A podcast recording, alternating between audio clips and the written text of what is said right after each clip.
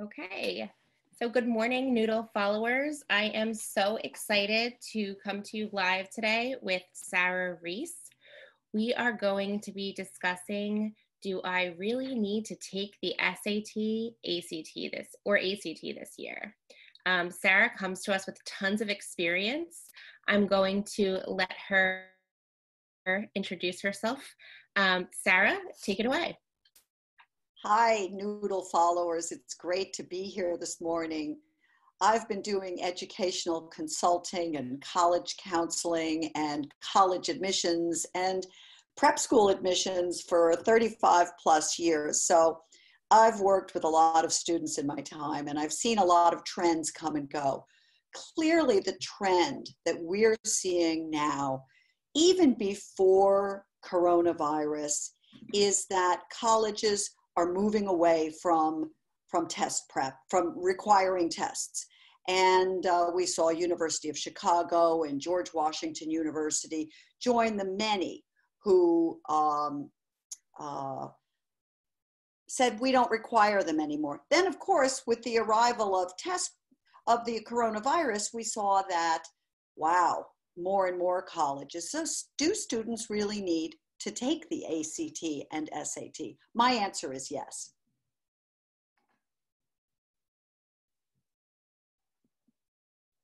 Sarah, I just have a quick question about that. Um, like you said, so many colleges and universities are transitioning to test optional policies, whether it's for just a year or longer. Um, so what you're, what I'm hearing you say is that if, if you were a student who was planning prior to COVID nineteen um, to take a standardized test, you should continue with that plan to do so? Absolutely. This, the students who are rising seniors that I'm working with right now, we're looking at test dates and saying, assuming this test date is going to be happening, you're taking that test. If they're looking at the more selective universities, kids who are thinking more about less competitive universities that are test optional may be just fine without pursuing the S A T or A C T. But right now I'm telling my A C T students to look at the July test date, cross your fingers and hope that it's happening. Failing that, I believe it's September next. Okay. And then with the S A T, the August test date, and then October. And I like kids who have not had any testing to take at least three S A Ts or A C Ts. And that would be okay with colleges? They, they don't mind seeing multiple test attempts? I always have this funny feeling that the colleges like to see the kids put in the work and, and play that part of the game and say, yeah, I want to achieve the best scores. We know that as long as the U S News and World Report requires the uh, Uh, calculates S A T and A C T averages as part of college's ranking, they're going to be important to the colleges. So clearly college admissions officers benefit from the very best scores that kids can submit. Absolutely. And, and I think that, um, you know, I think that a student taking the test more than once goes along with colleges, um, kind of their take on, they want to see growth in a student. So I think we know they want to see that growth on the transcript and a student improving year after year. And so it's, I do assume the same would be true um, with testing attempts. And, and in my own experience, and this is purely anecdotal, I don't know if this would bear out, you know, statistically, but I often see in a typical year where juniors have taken the S A T or A C T a couple of times, maybe even three times, and I push them and push them to take the test one more time in the fall of the senior year, and I so often see a real pop. Yeah, that's been our experience as well, so I'm glad you shared that. Yeah.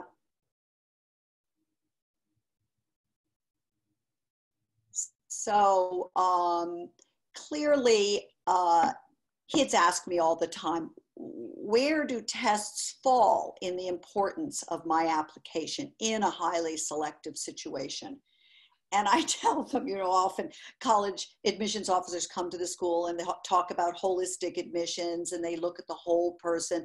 And yeah, I think they really do. But at the same time, if you don't have that G P A and if you don't meet a certain level of S A T, they're probably really and truly not even going to read your essays. So, and that's certainly true of universities like the University of California system, which is so large. Now, obviously, they're going to S A T, A C T optional for the coming year. But, you know, I, I, I think it's still going to advantage kids, even in that large applicant pool, to submit strong scores. I absolutely agree.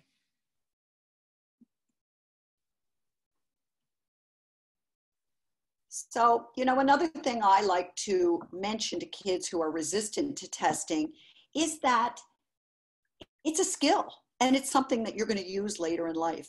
Kids may not be thinking that they're going to go to business school or law school or medical school or other graduate program, but many of them will. And so that skill they learn with Noodle Pros of how to move through a test, pacing wise, how to understand what the question's asking, how to eliminate easily eliminatable answers to narrow it down. These are skills they're going to use again. So um, I feel like it's a valid and really useful form of learning. So, Sarah, quick question. When it comes to S A T and A C T, um, I, I totally agree that it's so important um, because the skills that students gain as they prep for these tests certainly are ones they can use in the future should they um, plan to apply to graduate school.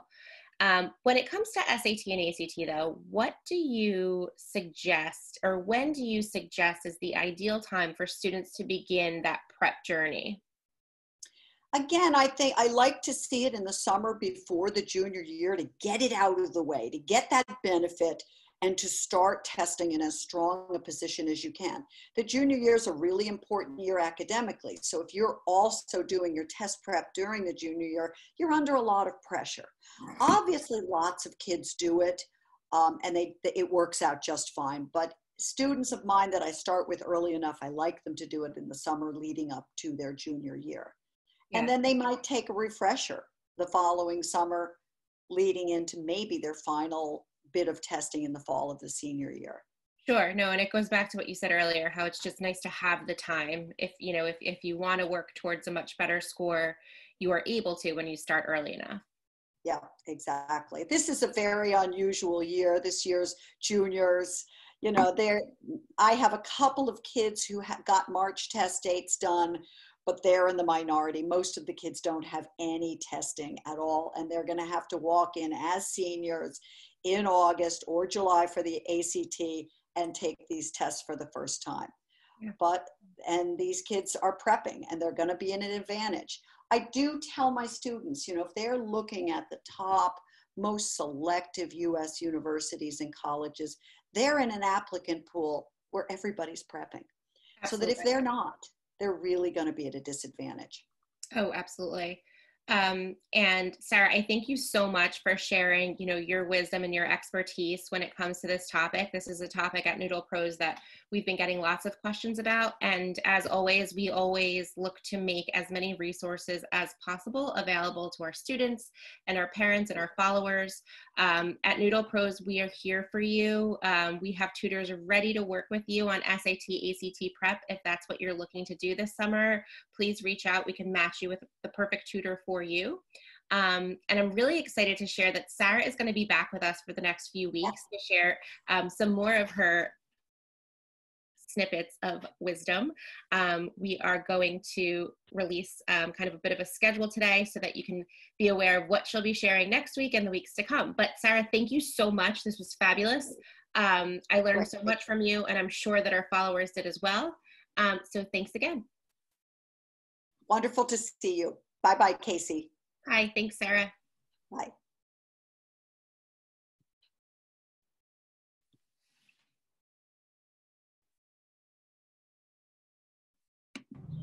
Hey, that was really good. Okay.